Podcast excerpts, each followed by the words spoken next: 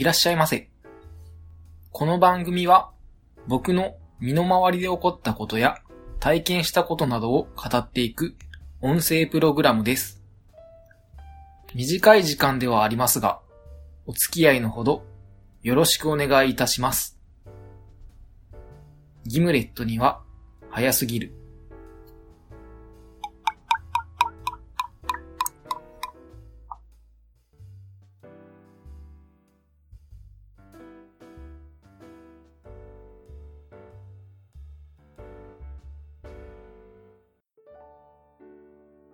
それでは始めていきましょう。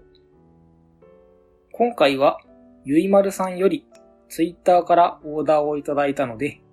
それに対してお答えしていきたいと思います。ゆいまるさんからのオーダーは、この頃食欲が上がらなくて、とりあえず梅酒を買ってくる。食前酒に興味が湧いてきました。まだお話ししていなかったら、アペリティフにおすすめのカクテルを教えてください。とのことでしたので、アペリティフにおすすめのカクテルをいくつかご紹介していきたいと思うんですが、その前にアペリティフについて簡単に説明させていただきます。アペリティフとは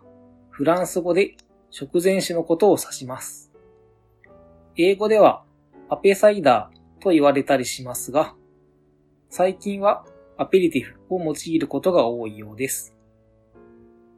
そして食前酒を飲む理由としては、お酒を飲むことで胃を刺激して食欲を増進させるためというのが一般的ですが、持ち込んだ気持ちを少しでも上向きにして美味しく食事をするためとの説もあったりするそうです。ちなみに食前酒はあまり甘すぎない方が良いそうです。理由としては、甘味が満腹中枢を刺激してしまうためと考えられているので、甘いお酒が飲みたい場合は、食後酒として楽しむことをお勧めします。食前酒はどちらかというと、さっぱりしているものや、少し苦味があるものなどが多い傾向が見られるようです。ちなみに、有名な食前酒としては、マティーニが挙げられるのですが、日本人の方はあまりお酒が強い方が多いわけではないので、マティーニ少し度数が高いので、今回はもう少し軽めのものを紹介していきたいと思います。まず、ゆいまるさんは、カルアをよく飲まれるとお聞きした気がするので、シンプルにカルアソーダなんていかがでしょうか？甘いカルアにソーダは合うのかなと思うかもしれませんが、それが意外とマッチするんです。炭酸だけでも爽快感があるんですが、レモンを絞ると味が締まってさらに爽快感が増してきます。炭酸以外にもトニックウォーターやジンジャーエールなんかで割っても美味しくいただけると思います。それからお酒を飲むなら日本酒は1合までとお話もされていたので、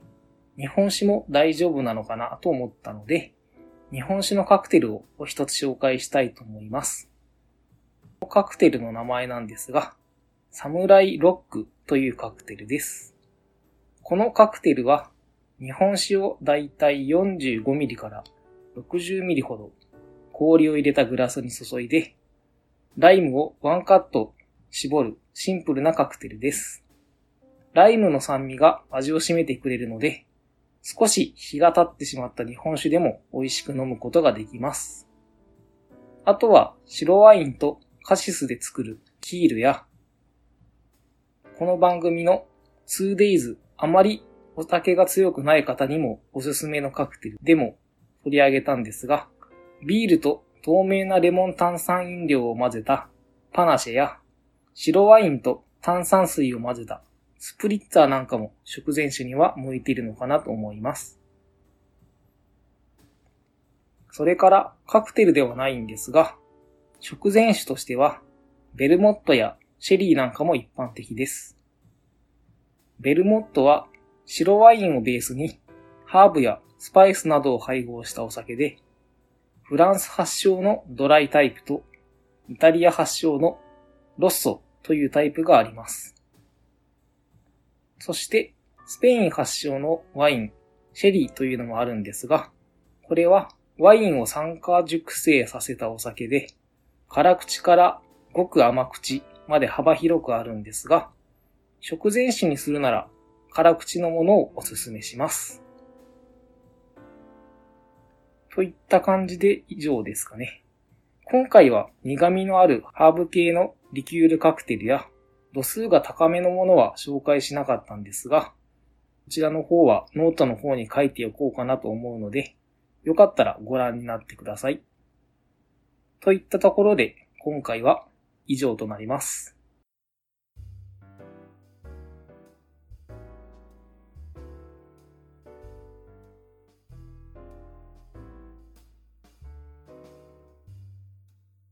この番組では皆様からのご意見、ご感想、ご質問、話してほしいことなどを募集しています。メッセージはメール、ツイッターハッシュタグ、ダイレクトメール、どの方法でも構いません。メールアドレスは too early for a gimlet 2020 at mark gmail.com ツイッターアカウントはギムハヤもしくはギムレットには早すぎるで検索してみてください。また、ハッシュタグはシャープギムハヤギムはカタカナ、ハヤはひらがなです。皆様からのメッセージお待ちしています。お聞きいただきありがとうございました。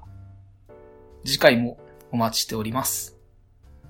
それでは、また。